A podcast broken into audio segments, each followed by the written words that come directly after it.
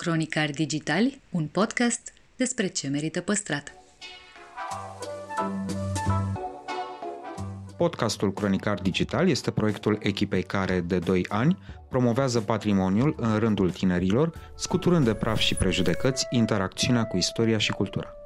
Între heritage și cool, invitații, vedete, influenceri și experți vorbesc despre propriile preocupări și pasiuni – ne dezvăluie ce e important pentru ei și ar dori să transmită mai departe, care este relația lor cu patrimoniul românesc și ce înțeleg prin patrimoniu personal. Pe chill și fun, ca între prieteni. Moderatorii podcastului sunt Cristian Șimonca, a.k.a. blogul O Travă, adică eu, și jurnaliștii de cursă lungă Diana Popescu și Dragoș Vasile.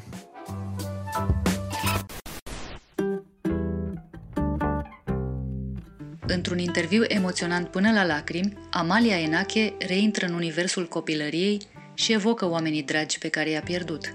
A făcut tot ce putea ea, ce putea ea să facă. Nu lucra la colectiv, putea să drămuiască fiecare leu până când s-a stins toată viața ei, a împărțit în mod egal ouăle numărate pentru un băiat și celălalt băiat povestește peste ce lucru îi este cel mai greu să treacă în profesia ei și dezvăluie ce a câștigat fiind brutal de sinceră cu ceilalți. Salutare tuturor! Sunt în grădina botanică și aveți motive să mă invidiați pentru că lângă mine este Amalia Enache. Le-ai ridicat așteptările. Da, da, da, da.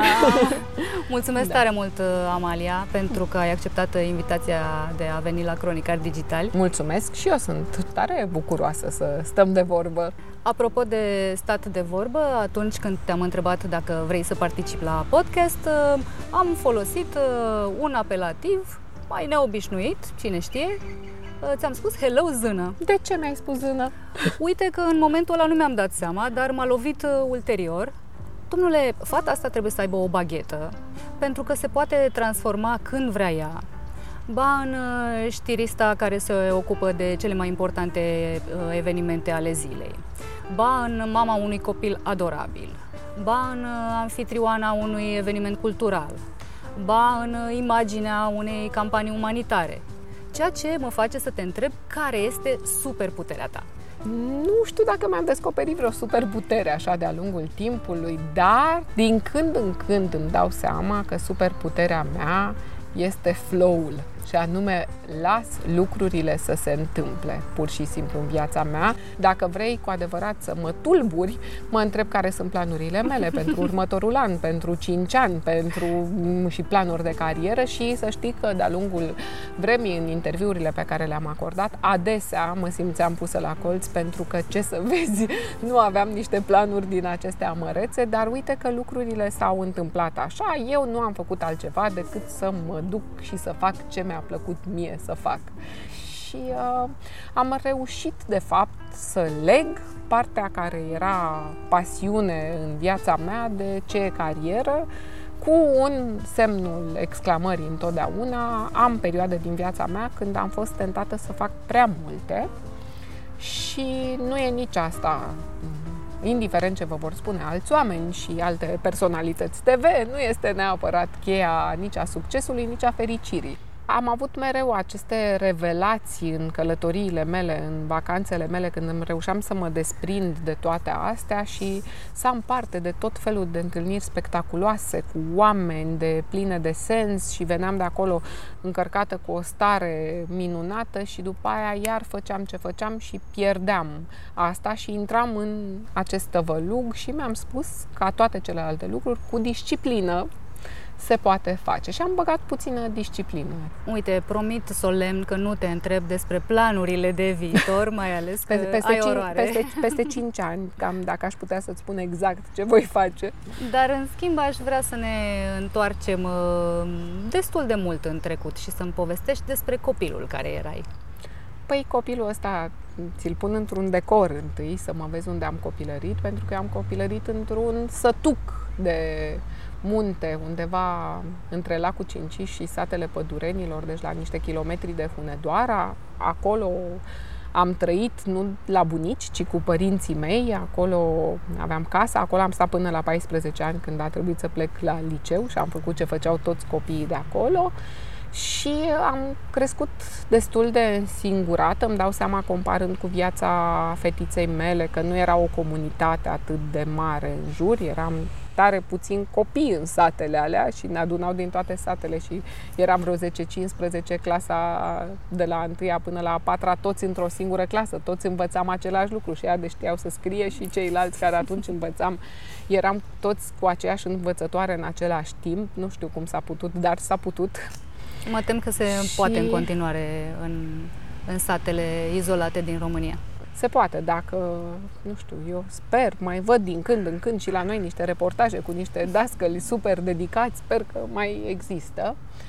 Așa am crescut, am crescut înțelegând că acela e universul și că trebuie să mi-l fac singură, că trebuie să-mi fac singură Disneyland-ul și atunci împreună cu prietena mea cu niște ani mai mare decât mine, Daciana, ne-am făcut în pădure și n-au știut părinții niciodată un mini orășel pe care l-am construit noi, l-am am săpat, uh, grote, am făcut scări, ne-am făcut un loc de joacă, așa cum am știut noi, aveam destul de mult timp, că natura era, nu știu, spațiul nostru de joacă. Am citit foarte mult, am fost mai degrabă un copil uh, ce trăgea spre casă mai ales că iarna nu e tocmai idilică într-un sat de munte cu doar săniuși, derdeluși. Era și asta, dar în fiecare dimineață drumul spre școală însemna picioare înghețate și uneori picioare ude și nu știu, iernile sunt foarte lungi la munte și de asta acum de niște ani de când pot să fac asta, înainte să vină pandemia peste noi, când venea iarna, fugeam undeva vreo două săptămâni prin America de Sud, prin India anul trecut. Nu o să mai pot face asta mă întorc la iernile, dar nu se compară iernile de la oraș cu iernile pentru un copil de la țară. Așa eram, destul de sensibilă, plângăcioasă un pic așa, justițiară, voiam să fac dreptate în jur pentru alții, pentru mine, Erai și un fel da. de uh, Heidi înainte de a ști probabil de existența acestui personaj, din da, câte îmi spui. Cam, cam așa, cam așa, că zici, cam așa eram acolo. Abia acum, nu știu, dar realmente abia acum, adică după 40 de ani încep să realizez care sunt lucrurile pe care mi le-a dat această copilărie, care era în perioada comunistă, dar fără nimic din ce am ajuns să citesc și să văd mai târziu în filme că însemna perioada comunistă pentru oamenii care trăiau la oraș și care procurau greu mâncare. Noi aveam, că aveam în curte, chiar aveam de toate. N-am avut uh, problema asta și cumva am trăit într-o, ceea ce astăzi numim bulă, uh-huh. în mhm. bula statului de munte, în care lucrurile se întâmplă în acea comunitate. Ce îmi place foarte mult și cred că m-a pregătit foarte mult pe mine la sat sau cel puțin acolo unde eram noi, unde jumate erau români, un sfert sași, un sfert maghiari și era și amestecul ăsta cultural. Copiii nu sunt hiperprotejați așa de nimic, nici de lucrurile din viață. Nu știu, mi-amintesc că eram foarte mică și auzeam bârfele. Noi am locuit în casa de la un izvor și toată lumea venea la izvorul ăla. Curgeau da, și bârfele. Curgeau și bârfele. Și să știi că de foarte mică am știut uh, cine e amant cu cine, cine, care bărbat pleacă pe la ce altă femeie de pe acolo. Știam foarte bine bârfele astea, nu le fereau de urechile noastre. Cumva era viață, la fel cum nici la înmormântări, în faptul că atunci când mor oamenii nu e ceva așa, eu cunosc oameni care au trăit la oraș care nu au fost niciodată copii la vreo înmormântare, noi mergeam la toate, un loc dedicat copiilor, în care copiii se joacă, aleargă cumva. Primeau colivă. Da, partea asta, nu știu, de viață, așa, n-am crescut într-un baz, ci într-o lume reală, cu lucrurile reale și cred că în meseria mea de jurnalist aceste informații pe care le-am primit foarte devreme, necosmetizate, înțelese de la tot felul de băbuțe de prin sat care le vorbeau pe toate acolo, cred că m-au ajutat un pic așa Practic, voi în stat nu aveați nevoie de presă mondenă. Nu aveam nevoie de presă mondenă și atunci când uh, vi se pare ceva, adesea am râs pe tema asta, ceva scandalos prin nu știu ce emisiune de asta de mondenități, așa, eu am văzut asta la sat deja și acolo lucrurile s-au întâmplat. da, și te știa tot satul dacă nu erai uh, Inevitabil. corect.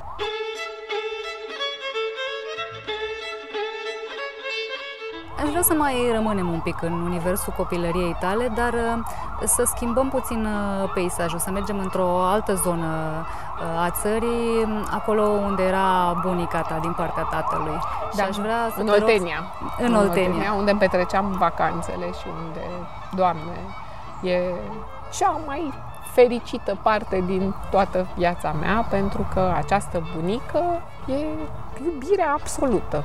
Eu, așa, dacă stau să mă gândesc acum ce era ea, era toată numai iubire. Pentru ea totul era să facă pentru noi, pentru familie, totul, dar nu din vreo datorie, ci din extrem de multă iubire. Ea s-a măritat în familia învățătorilor, care erau străbunicii mei, toți erau învățători, toți predau pe la școli, erau și un pic chiaburi, prin urmare străbunicii mei au și fost mutați după ce au venit comuniștii aici în Ardeal să învețe română în satele în care se făcuse școală doar în maghiară, se vorbea doar maghiară din fostul Imperiu Austro-Ungar și l-au luat și pe tatăl meu la patru ani, dar bunica, spre deosebire de partea asta la altă a familiei a bunicului, ea n-avea multă școală, era dintr-o familie foarte numeroasă, cu 10 frați, singura fată, extrem de săracă, deci vorbim de un sat din Oltenia, în Dolj,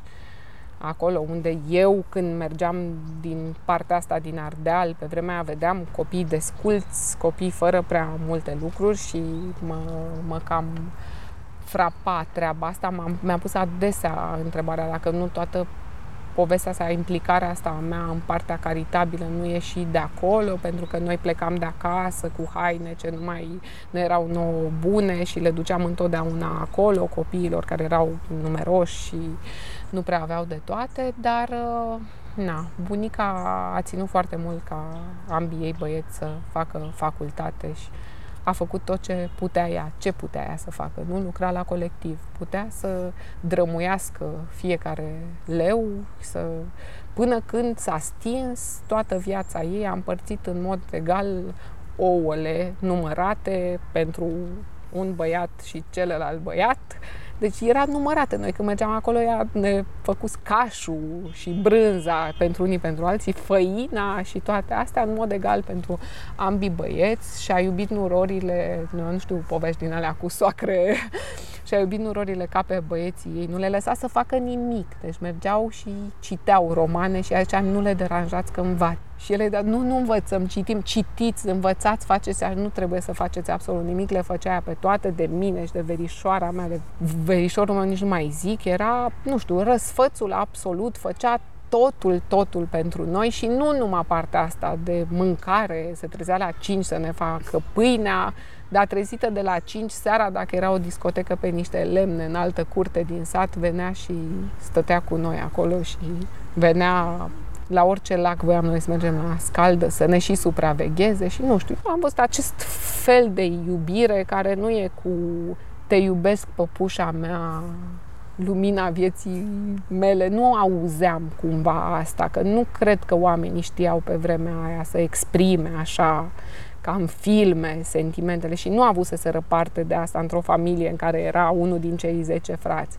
Dar prin ce a făcut, eu am simțit această iubire pe care na, o caut un pic, că eu sunt orfană, eu nu mai am nici pe mama, nici pe tata. Și atunci amintirile acestea despre momentele când am fost și eu copil sunt niște amintiri extrem de prețioase pentru mine, pentru că oricât de mare ai fi, oricât ai apărea la televizor, oricât de frumos ți-ar sta în rochie de gală, când nu mai ești copilul nimănui, nimeni nu are grijă de tine așa cum o au ăștia, părinții, bunicii și e un gol care rămâne, oricât am dat-o la întors, știi? Sigur că e foarte mișto și foarte plin să fii mamă, să fii iubită, dar eu zic ca oamenii să se bucure, la orice vârstă ar avea, cât sunt copiii cuiva. M-aș fi gândit eu că vin în miezul unei zile însorite în grădina botanică și stăm uh, două femei în toată firea cu ochii în lacrime aici. Da, mă mai șpiși că țin în țari în timpul ăsta bun, să știi, în grădina este, botanică. Ăla e contrapunctul, contrapunctul, ca să zic, să nu... Da, să... și putem să și râdem, dar uh, nu știu cum să-ți spun altfel despre copilăria mea decât Dar că nu trebuie a, să-mi spui altfel. A fost chiar așa, chiar așa și mă bucur că a fost chiar așa și tare mult aș vrea copiii să aibă parte de asta. Uite, pentru că ai pomenit de, de lucrul ăsta dureros din, din viața ta, faptul că ți-ai pierdut de vreme părinții. Alma nu a apucat să își cunoască acești bunici. Doar pe bunicul ta era bebeluș încă, nu pot să zic chiar că l-a cunoscut, dar mama s-a stins cu mult timp înainte, cu 12 ani înainte. Ce ai vrea să știe când va crește despre bunicii ei? Ea știe ea știe de Olivia și de Didi că stă acolo în cer și că se bucură că ea există. Și adesea, deși i-am spus lucrurile foarte lin și dulce ca să nu o îngreunez, mă întreabă din când în când, i-a rămas undeva în minte și mă întreabă dar cum se bucură Olivia și Didi acum? Și atunci ne imaginăm.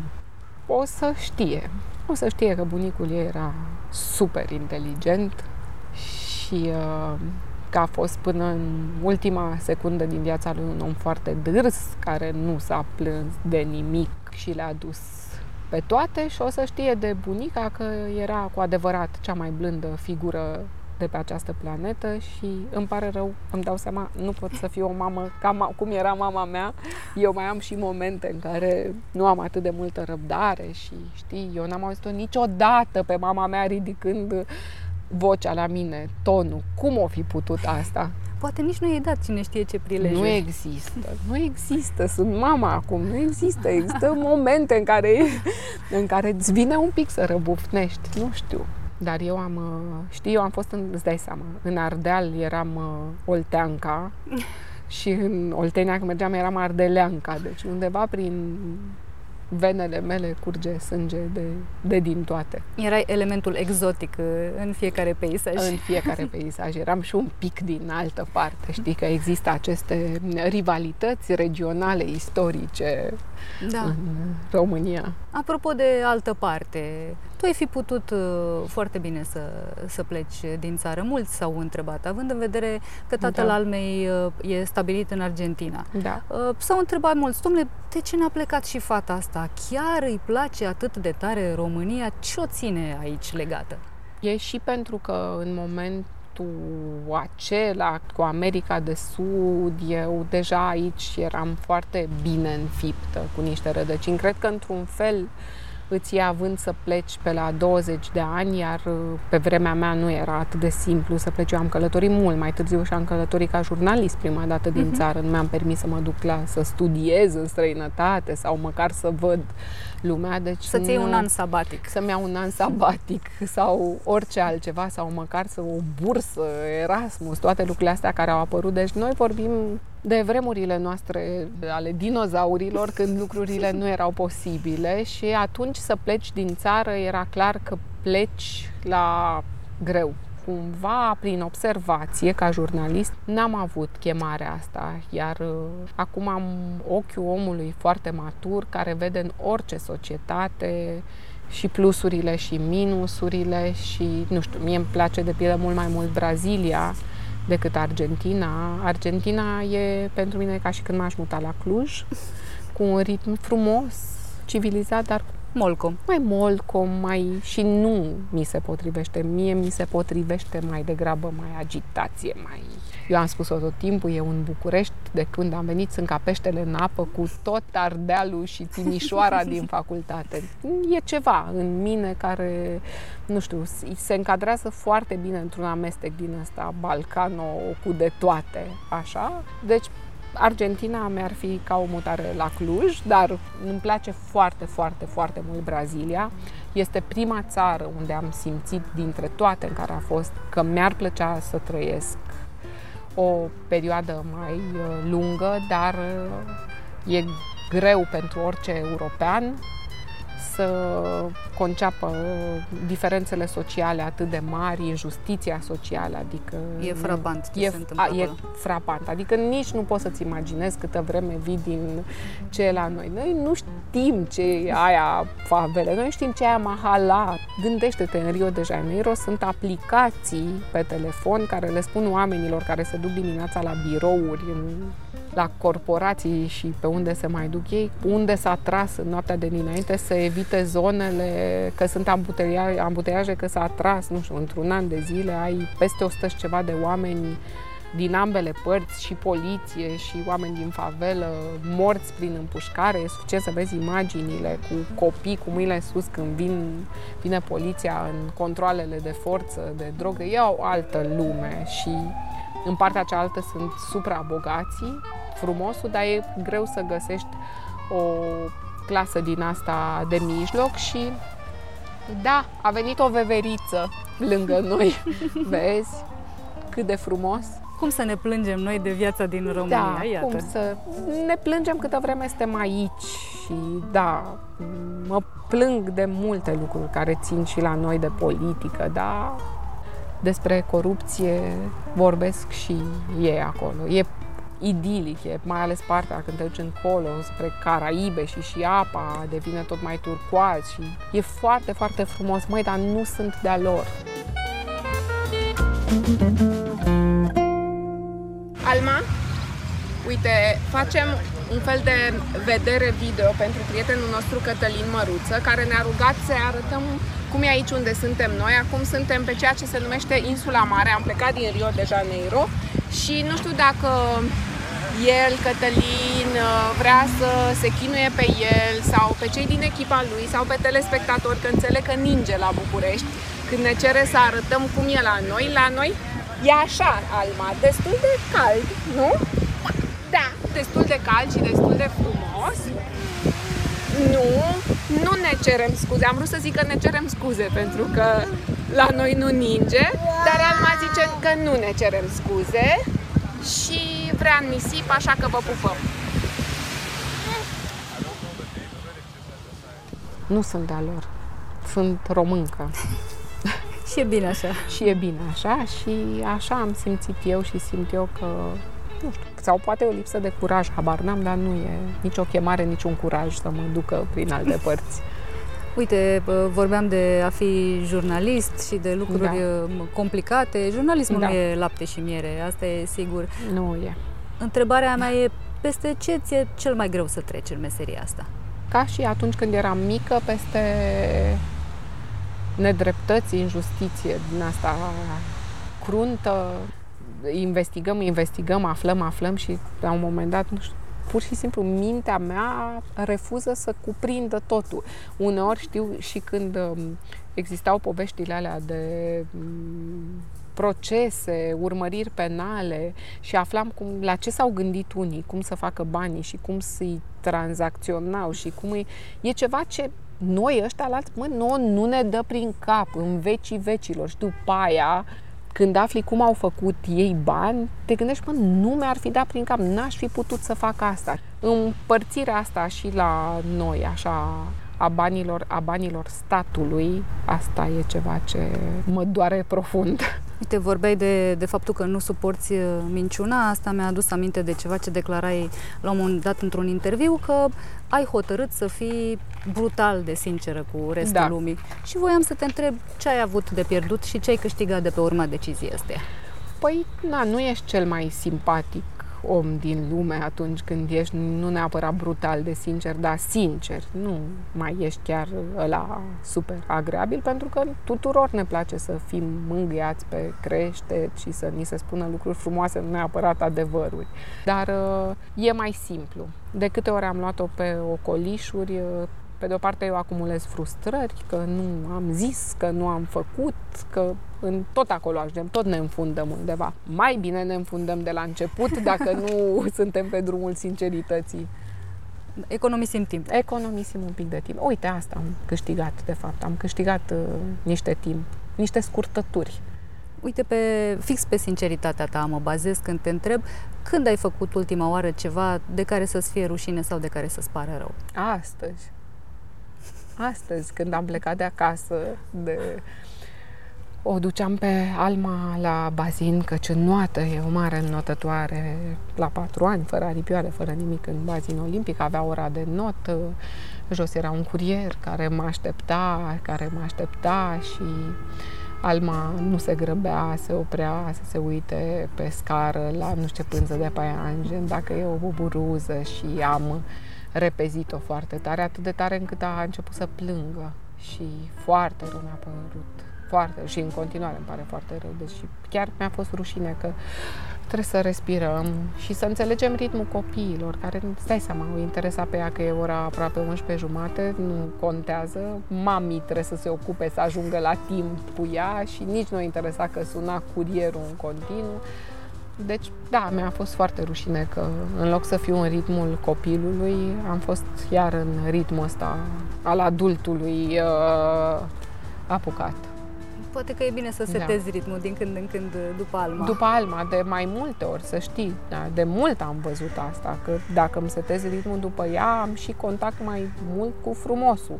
Pentru că eu merg pe stradă și văd, maoleo, ce gunoaie, n-au strâns rahații după căței, miroasea ghenă. Și am zice, fai, mami, uite ce floare frumoasă, ea vede altceva, vede lucrurile mai frumoase și în fiecare secundă învăț că trebuie să mă duc mai degrabă eu după ritmul ei decât să o atrag în graba mea. Mulțumesc tare mult! E, n-ai pentru ce și eu îți mulțumesc!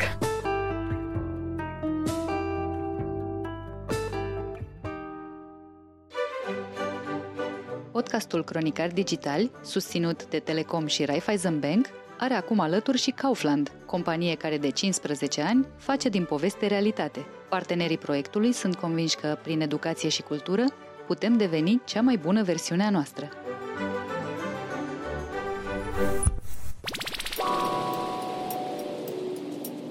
Oana Chirilă, fondatoarea Herculane Project, își amintește cum s-a îndrăgostit de acest oraș și ne explică ce înseamnă, de fapt, salvarea patrimoniului de acolo – aflăm și care este proiectul care o atrage și o sperie în egală măsură.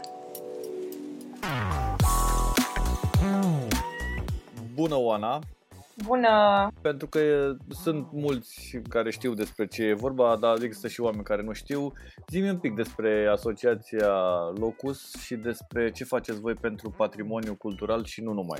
Sigur. Noi suntem o asociație non-guvernamentală care se ocupă cu salvarea patrimoniului cultural de pe teritoriul României, principal. Suntem o asociație înființată în 2017, deci suntem relativ tineri. O asociație cu membri foarte diversi, ca să spun așa. Suntem uh, atât arhitecți, studenți, tineri, liceeni, membri ai comunităților locale acolo unde avem proiecte și specialiști foarte mult, fiindcă încercăm să lucrăm cât mai multidisciplinar.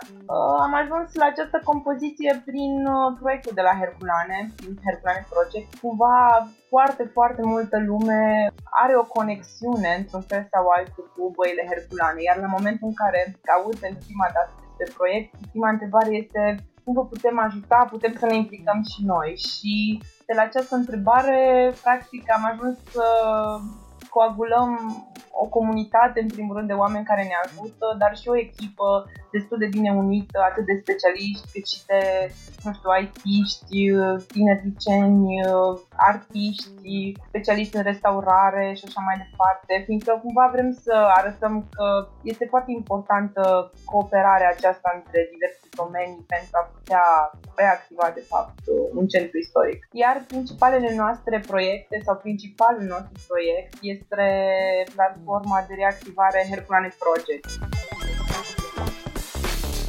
Prin proiectul ăsta vreți să readuceți la viață centrul istoric al Băilor Herculane, să-l repuneți practic în circuitul cultural mai devreme sau mai târziu, aici voi știți mai bine și cei care sunt implicați pe lângă voi în treaba asta și să obțineți probabil că la un moment dat includerea lui în patrimoniul UNESCO, nu? Da, ne-ar uh, ajuta foarte mult să primim această etichetă ca și ansamblu arhitectural uh, acolo. el oricum are o valoare universală. Este impresionant uh, structura lerelor istorice și culturale din Herculane. Are o istorie fabuloasă. Pe partea de cultură, arhitectură, e impresionant ce s-a întâmplat acolo. Ești mega frustrat că te gândești, bă, dar de ce cineva a lăsat în paragină locul ăla atât de frumos? Da, cumva impresia aceasta am avut-o și noi, uh, inclusiv acum trei ani când am început proiectul, fiindcă noi l-am început foarte, foarte spontan, uh, iar eu îți spun uh, că nici măcar nu voiam să merg la Herculane. Aveam această impresie, inclusiv eu, este o ruină. Ce putem face noi acolo, câțiva tineri studenți, într-o vacanță așa de un weekend. Și când am ajuns acolo a avut un impact major felul în care am văzut orașul și s-a prezentat el și practic și-a arătat așa treptat secretele, monumentele. Da, e, e o heterotopie, cum îi spunem noi. E așa un conținător de mai multe spații, locuri, inclusiv timpuri, că practic când ajungi în centru istoric parcă te întorci în trecut pe de o parte, dar pe de altă parte poți vedea oportunitățile de dezvoltare știi, pentru viitor. E, e, e impresionant locul. A avut un impact destul de mare asupra mea și cred că asta e impactul pe care îl are asupra multor persoane care ajung acolo pentru prima dată. Care sunt metodele prin care luptați pentru finalizarea acestui, uh, acestui proiect? Momentan, platforma noastră Airplanet Project este dezvoltată pe două mari direcții reactivarea și salvarea băilor Neptun, care este emblema patrimoniului balnear în România, și reactivarea socială și culturală a centrului istoric prin diverse proiecte, evenimente, școli de vară, raise awareness, campanii și așa mai departe.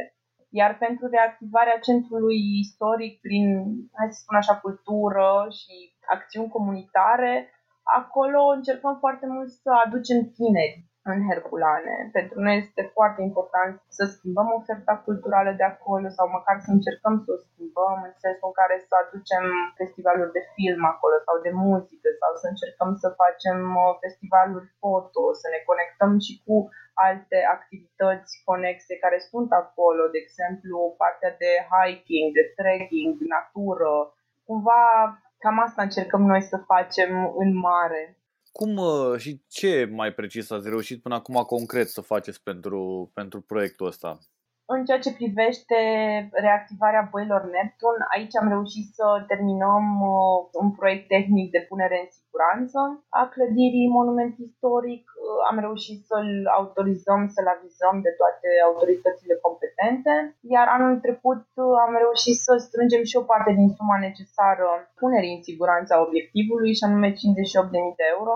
Aici mulțumirile noastre și efortul a fost unul comun al societății civile, deci pe noi ne-a, ne-a lăsat mască felul în care s-au unit oamenii și au donat anul trecut pentru Herculane a fost impresionant. Iar în iarnă, datorită acestui efort comun, am reușit să și începem acest șantier de salvare a băilor Neptun, pe care l-am uh, finalizat cu succes în etapa întâi și sper că am reușit să punem Herculane din nou pe harta mentală a tuturor uh, celor care ne ascultă, fiindcă e important să, să știm că e acolo și că are nevoie de noi, are nevoie de vindecare, practic. Atâta vreme cât există implicarea asta a voastră și aveți o vizibilitate pe care o vezi la foarte puține proiecte pe partea asta de patrimoniu în România, mi se pare că e un pas extraordinar de mare pe care l-ați făcut. Foarte multă lume vine spre noi și, și ne spune, așa cum poate ai mai spus și la început că e impresionant ceea ce facem, dar pentru noi e ceva foarte normal ceea ce facem și aș vrea să devină o normalitate implicarea aceasta atunci când vedem că ceva poate nu funcționează sau că poate orașul în care trăim nu se dezvoltă așa cum ar trebui sau că poate observăm o comunitate care se află în contracție, adică nu, nu se dezvoltă așa cum trebuie, să, să încercăm să ne implicăm, fie că suntem arhitecți, artiști, urbaniști, economiști, IT și așa mai departe. Deci, cred că e, e foarte importantă această implicare. Vorbeai despre normalitate. Eu cred că cumva asta ne șochează, normalitatea. A ajuns să ne șocheze normalitatea, să fim șocați că niște oameni se interesează și vor să facă ceva pentru ceva fără să existe un, un uh, ceva, băi și mie ce mie să știi că asta e vorbă românească. Da, și să arătăm că implicarea nu necesită neapărat un efort uh, supraomenesc, și dacă o faci cu pasiune și ești acolo, cum spui și tu, cu bune intenții și ești deschis către oameni, către comunități, ești transparent, lucrurile pot fi atât de creative și atât de spectaculoase, atât pentru tine ca om implicat, cât și pentru cei din jurul tău, fiindcă practic construiești o experiență, știi? Și e, e foarte important să o împărtășești cu cei din jurul tău. Ar putea să devină un hashtag ăsta cu bune intenții pentru, pentru România. Dar ar trebui, nu ar putea. ar trebui, da. Ce alte locuri asemănătoare din România ar merita o asemenea luptă pe care ați dus-o voi la Herculane? Adică te întreb uh, dacă ai mai pus ochii pe ceva. Noi am pus ochii pe foarte multe locuri care sunt spectaculoase. Am început așa cu stațiunile balneare și sunt foarte multe care au nevoie. Uite, îmi place foarte mult Borsecul, unde știu că este mare nevoie de implicare și eu n-am mai ajuns acolo de câțiva ani. Mi-e cumva teamă să ajung acolo, fiindcă știu că se află într-o situație de degradare destul de avansată. Uite, în Timiș, județul în care locuiesc eu, este o biserică care mă fascinează, biserica din Bobda.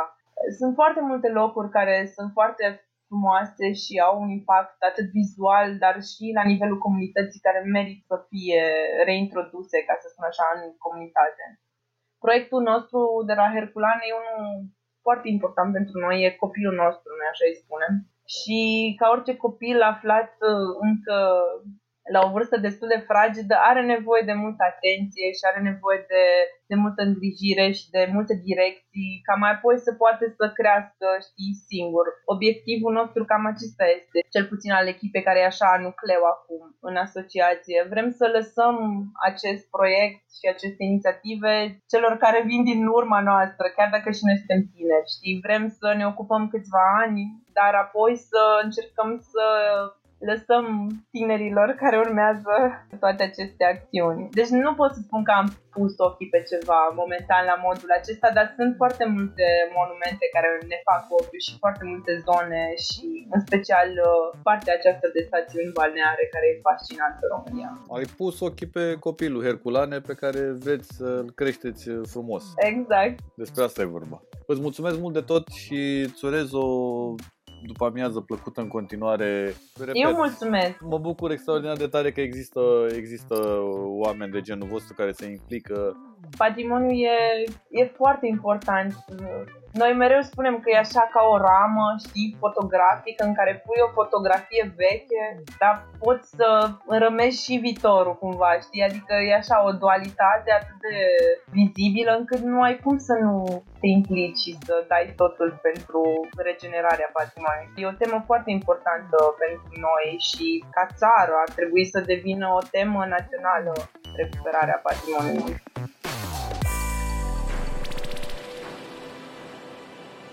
Cronicari Digitali, un podcast despre ce merită păstrat. Povești greu de crezut, mituri care au pus la treabă imaginația a generații întregi, oameni și proiecte nebunești, ce e adevăr și ce e invenție. Uneori, realitatea își scoate pălăria în fața unei născociri irezistibile. Cu vorba bună, este pastila în care îți spunem ce lucruri incredibile am mai aflat. În episodul de azi, Comoara de la Rimetea.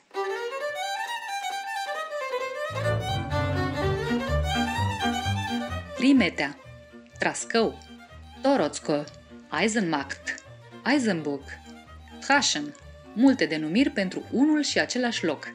Un sat din România distins cu premiul Europa Nostra al Comisiei Europene pentru conservarea patrimoniului cultural material. S-a întâmplat în anul 1999 în urma eforturilor depuse de localnici și de ONG-uri din Ungaria implicate într-un proiect, restaurarea 138 de case tradiționale secuiești. Locuitorii din Remetea sunt mândri de acest premiu, mai cu seamă că onorează locul în care s-au păstrat obiceiurile lor milenare. La Rimetea există aproximativ 200 de clădiri tradiționale, majoritatea albe, construite între secolele 17 și 19, cea mai veche din sat este casa unui miner, ridicată în 1668 și renovată după 2004. Pe unele porți se mai văd plăcuțe înfățișând diversele obiecte cu care respectiva gospodărie contribuia la efortul colectiv în caz de incendiu. istoria satului, mobila pictată manual în stilul Toroțco, obiectele de uz casnic, la fel și costumele populare, pot fi admirate atât în muzeul din localitate, cât și în cele mai multe dintre casele oamenilor. Satul păstrează obiceiurile populare vechi de mai bine de o mie de ani. Localnicii le respectă nu doar la ocazii speciale, ci și în viața de zi cu zi. Din anul 2000, Rimete a fost declarată zonă arhitecturală și urbană protejată. Încântați de ceea ce văd la fața locului, turiștii care ajung aici spun că realitatea depășește toate așteptările.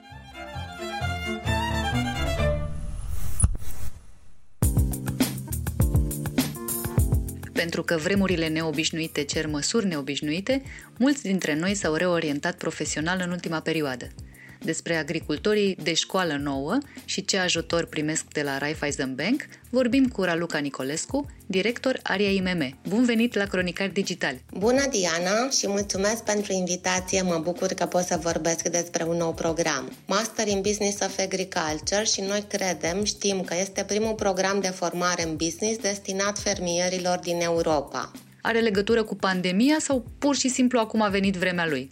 Nu vine deloc acest program ca răspuns la pandemie, din contră.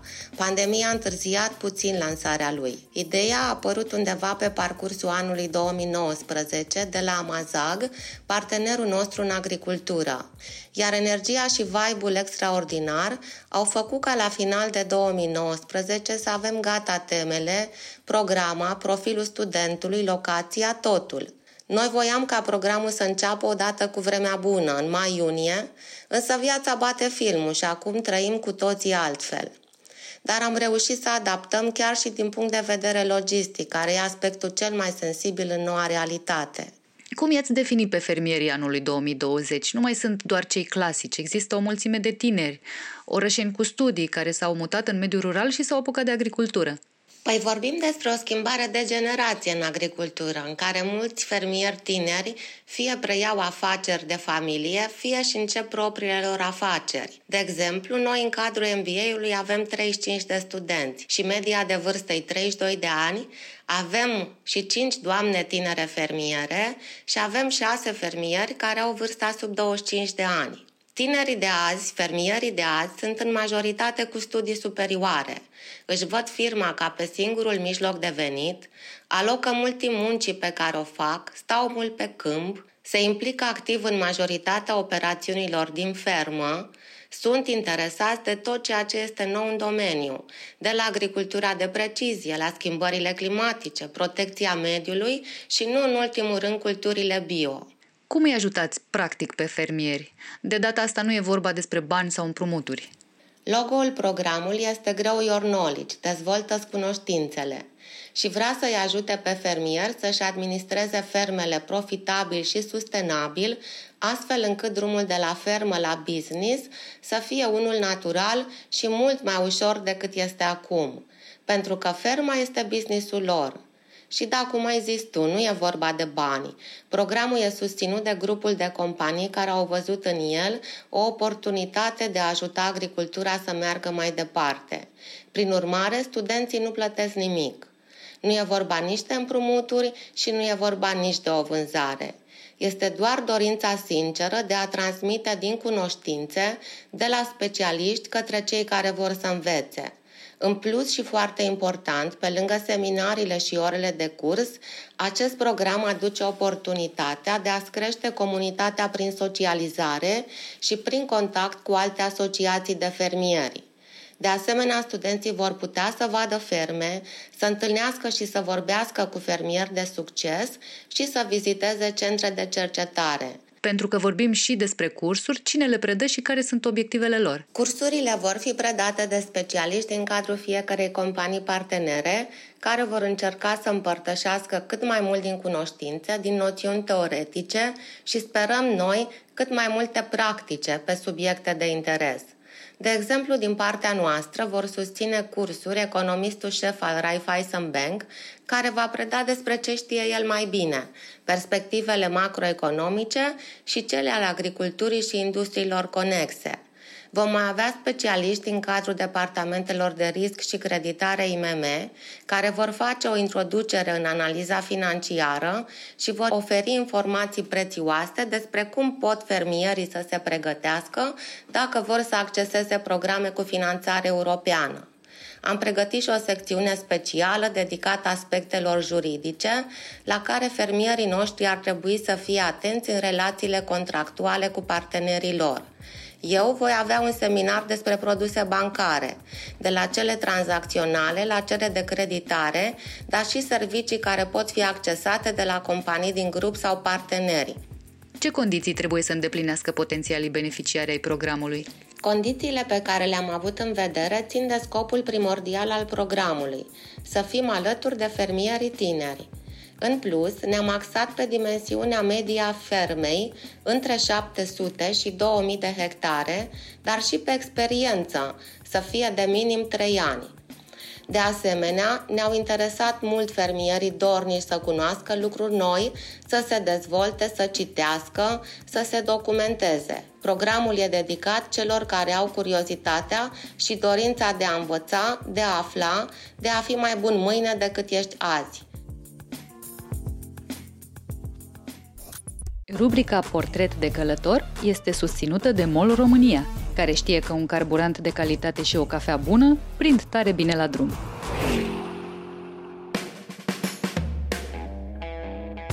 Dani Oțil vorbește despre o moștenire de familie neobișnuită, mersul cu tractorul, despre cum ne batem joc de destinații turistice străvechi și zice, știi că stăm pe un mozaic care are aproape 2000 de ani. Păi treaba asta în Roma, în Madrid, oriunde, a fost acoperită cu un strat gros de sticlă, păi erau și doi bodyguards, poate n-aveai voie să o pozezi, dar noi trecem cu picioarele în fiecare zi, de, din totdeauna pe acolo. Și ce inechități sociale descoperă în pădurile patriei un motociclist de enduro? Povestea cândva că bunicul tău era tractorist uh, emerit și nu concepea ca tu și fratele tău să nu știți la 14 ani să parcați remorca cu spatele. Nu știu. O, o osie. Uh, e adevărat sau e un fel de glumă internă între voi tractoriștii, ca să zic așa? Mi-am făcut tractorism, mulțumesc, da. e normal. Am înțeles că și tai că tu conducea. Da, noi toți bărbații din familie conducem, că suntem crescuți la țară. Ai uh, carnet pentru tractor? Nu, tata și fratele meu au, dar eu fiind, uh, a fost ca armata, știi? Doar eu n-am prins-o. Uh, nu mi l-am mai făcut pentru că nu mai eram în brazdă. Dar avem acum tractoare la ambele țări, deși bunicii nu mai sunt, și sunt funcționale. Abia aștept să, să mai pornesc cu Da, bunicul avea această pretenție foarte interesant, nu ne-a lăsat să dăm la coasă, nici măcar să încercăm până a murit el, pentru că a zis că un bărbat înainte de 17-18 ani nu are ce să caute cu treaba asta, coasă e o treabă prea complicată. Parcă îl văd pe antrenorul de fitness, știi, care zice, bă, încă nu poți să faci uh, masă lap, fă doar tracțiuni. În schimb, pe tractor ne-a zis 13-14 ani, bă, asta e botez. Iar remorca cu os este celebra remorcă cu două roți, cum vezi remorcuțele cu varză prin, prin oraș, care se bagă cu spatele invers. Adică ce faci tu din volan, remorca face pe dos. Oricum vorbești în bulgărește pentru mine. Păi, acum ai reținut. Acum da. Deci cu două osi e altfel? Cu două osi e și mai complicat. Are un fel de proțap și acolo se bagă doar profesioniști. Dar uh, lucrăm și pe treaba asta. Ce e interesant este că nu ne-am menajat niciodată bunicul fost o formă de școlarizare din asta spartană. La noi în familie nu ți se explica foarte mult.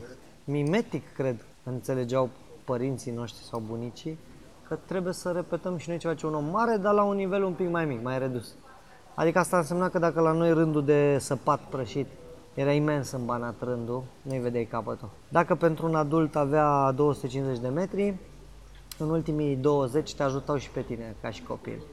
Nu mi-aduc aminte vreodată să fi fost uh, scutiți sau trimiși la umbră. Pur și simplu, am tras, mi se părea normal. Eu după am aflat, de la alți colegi de facultate, de exemplu, am aflat că nu toți copiii muncesc la țară. da, așa e. Uite, asta e epoca, asta e vremea la care, mergând înapoi la școală pe septembrie, ne dădeam seama, eu și fratele meu, de diferențele între noi și alte clase sociale. Noi aveam trei rânduri de piele luate de pe umeri și copiii ne întrebau Ați fost iar la mare? Bă, da, cât ați stat la mare de sunteți? Soarele nu arde așa ca acum. Dar trei rânduri de piele însemna că ai stat o lună la mare. Noi nu am fost la mare în realitate decât eu am fost la 14 și la 24 de ani. Atât. Toate urmele de soare erau real de la câmp. Real. Are sens să te întreb cum se vedea județul Cara Severin din, din tractor? Ce anume ți-a rămas în, în memorie după atâta, după atâta vreme? Unde mai trimite să văd lucrurile acolo? Fă, după ce am văzut un România te iubesc despre UCM Reșița în weekend și mi-am stricat weekendul, pentru că sunt locuri unde, pe lângă care am trecut, Reșița e foarte mică, locuri pe care le cunosc, de unde luam cugle pentru praștie, nu da lacrimile în weekend, jur. Adică un colos uh, industrial cu o mega istorie, vorba primarului de acum. Bă, noi aveam uh, combinat, mă rog, uzină, constructoare de mașini, înainte să facă America, 1771. Deci nu te-aș trimite să vezi ruinele, te-aș trimite la Reșița să vezi o, o secțiune care reînflorește, sper. Există o licărire de lumină. Avem uh, trei lacuri foarte aproape de Reșița, foarte curate, fiind uh, pentru apă potabilă, înțeleg, sau industrială. Poți să mergi cu barca, cu vâsle, hidrobicicleta, să înnoți, iar la Gozna sau Văliug, pe celebrul ponton Casa Baraj, se fac niște mega partiuri de care aici uh, mai încoace în țară s-a aflat foarte târziu, dar noi când vedeam acolo DJ de talie mondială, de top Europa, că puneau muzică pe un ponton pe apă, mama era copil mic, bebeluș. Mama era manele când uh, se întâmpla asta la ponton. Deci te-aș trimite să vezi Văliug, ăsta e lacul pe care e pontonul, trei ape și celebra Șura, cu amendamentul că la Șură s-ar putea să nu ajungi cu mașina întreagă. Ne luptăm să facem un drum spre lucrurile astea, pentru că degeaba străinii află de ele și le văd pe Booking și pe net și după ce ajung acolo își dau seama că drumul nu e bun și le spun altora că nu se poate ajunge. Cum arată România de pe motocicletă? Acum câțiva ani postai o poză pe, pe Facebook de la Penduro Bucovina, dacă nu mă înșel. Stând la o înălțime pe o stâncă, arată absolut spectaculos, cu motocicleta parcată alături. Ai timp pentru astfel de, de momente uh, când te duci la competiții sau doar când ți se defectează motocicleta, cum s-a întâmplat fix atunci, în momentul ăla, de ai mers tu în pădure la un moment dat până ai dat de cineva care te-a ajutat? Tu ai văzut o postare interesantă care explică foarte mult despre Bucovina și o să o expun pentru că mulți nu citesc, se uită doar la poze pe internet. Noi nu suntem mai la curse, suntem și la antrenament. Ai timp să vezi multe lucruri din România. Ai timp să mănânci la stână, să vorbești cu ciobanul, să-i dai o șpagă. Foarte tare cum reacționează ciobanii la niște lucruri care pentru noi sunt mărunte de tot. Nu știu, un sneakers pentru ăla micu, acolo sus în vârful muntelui este de o valoare imensă. Adică îți dă ciobanul un bulz, să bei zăr și o țuică bună și apă de izvor. Și tu ai dat un sneakers. Sau un pachet de țigări, de exemplu. Nu, e bine de știut. Data viitoare o să mă duc pregătit. Mai ales că e bine să te înțelegi cu el ca să te înțelegi și cu câinii lui. Mergem cu motorul uh, foarte sus în munte și vedem locuri pe care probabil cu piciorul mă gândesc că ar fi foarte greu să le văd sau să le acopăr într-un timp atât de scurt. Noi facem sport, uh, nu facem uh, gunoi sau fum în pădure. Fumul nostru este preluat de natură în secunde. Oamenii ne înjură că mergem prin pădure, dar în general 50% din ăștia sunt necunoscători ai pădurii și o mare parte din ceilalți 50% sunt oamenii care taie pădurea și nu vor să-i mai vedem cu taie. Și acum, chiar dacă întrebarea ta era ușor uh, pitorească, până să ajung la lucrurile bune pe care le văd în pădure, pot să zic ce nu-mi place că văd în pădure. Nu-mi place că de ani de zile ni se întâmplă același lucru. Mergem cu un localnic endurist într-o zonă care zice Bă băieți, în păinița asta mă jucam eu, dar nu mai arată așa. Cred că ne-am pierdut. Păi stai mă, cum adică nu mai arată așa? A venit o aluviune, o furtună, a luat foc pădurea. Nu frate, uite cioturile astea tăiate sunt tăiate de mâna omului, dar nu înțeleg cum. Că aici arată altfel. De nenumărate ori se întâmplă treaba asta. Sunt păduri rase la zero, nu că s-au tăiat trei copaci amărăți. Doi, explicați-mi și mie cum dracu eu urc pe munte 5 ore cu motocicleta, asta înseamnă că tu pe jos ca turist, cunoscător de munte, ar trebui să faci vreo 7-8 ore. Deci te-ai trezit la 4, ești din ăla. E, cum tu, turistule cunoscător iubitor de munte, în vârful muntelui, reușești să lași atâta gunoi? Doze de bere, mă. Bă, doze de bere. Păi cum le-ai dus sus cu tine, că poate vrei să savurezi o bere, că vezi în reclamă, știi, că cerbul bea da, și el da, bea. acolo sus. Cum dracu ești atât de iubitor de munte încât ne-ai lăsat dozele nouă acolo? Bun, că în zonele ultrapopulate, Sinaia, Boșteni, găsești gunoaie, e normal. Noi, românii, am fost obișnuiți să aruncăm gunoiul la capul satului. Dar uh, sus, sus, sus de tot în vârful muntelui unde nu ajung decât uh, alpiniștii sau oamenii care sunt super pregătiți, acolo nu, nu înțeleg iubirea de munte. 3. Să nu lăsăm la o parte sărăcia. Noi acum suntem în nordului, la mine la restaurant, suntem într-un colț, vezi oameni frumoși, bine îmbrăcați, fete tatuate, dar nu e asta România. Noi ne antrenăm uh, în munte și trecem prin sate în care copiii nu au văzut ciocolată. Copil de 4, 5, 6 ani nu a văzut, nu știe ce e.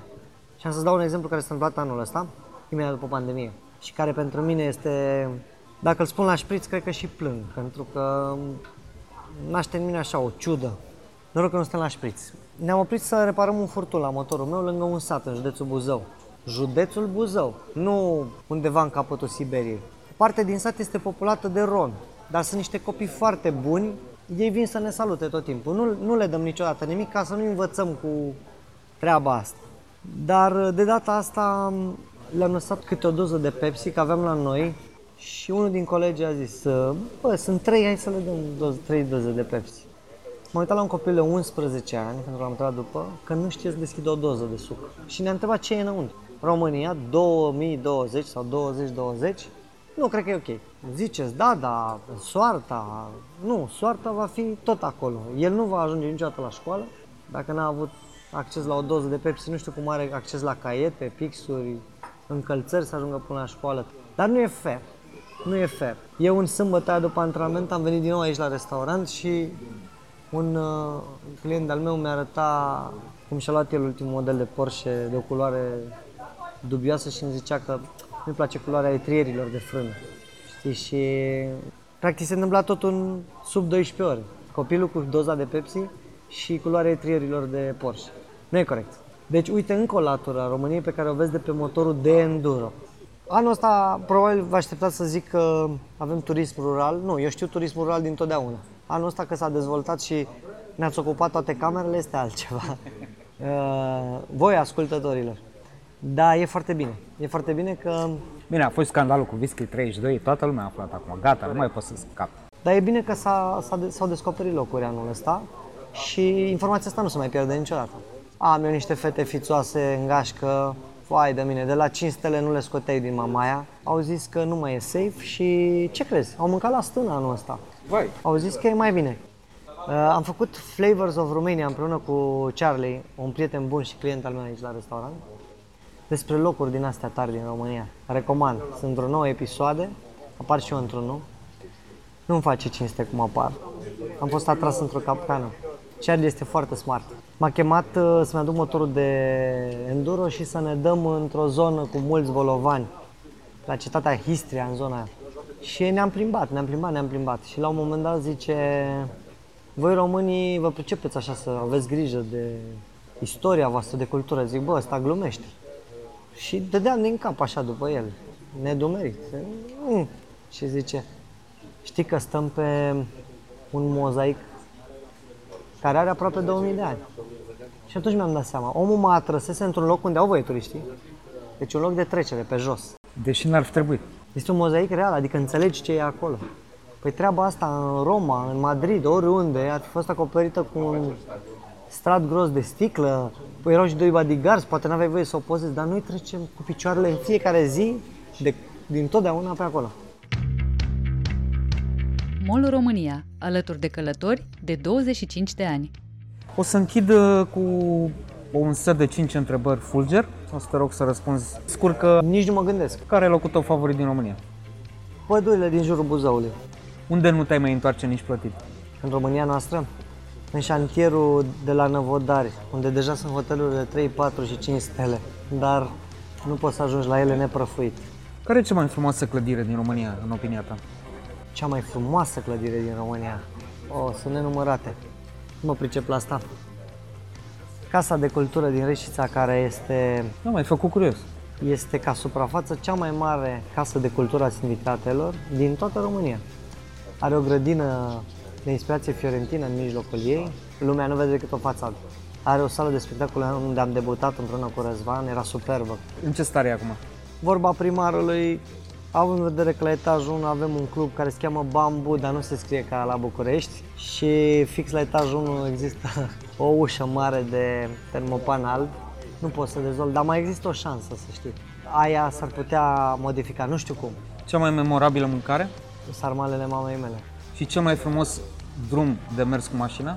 Ia, eu zic că Transalpina, peste Transfăgărășan. Mă duc acum în weekend la curs acolo. Spre Rânca încolo? Da, de la Novaci, următorii 6 km.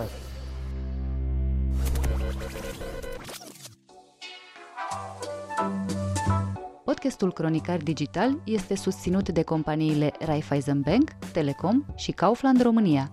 Partenerii proiectului sunt convinși că, prin educație și cultură, putem deveni cea mai bună versiune a noastră. Cronicari Digitali, un podcast despre ce merită păstrat.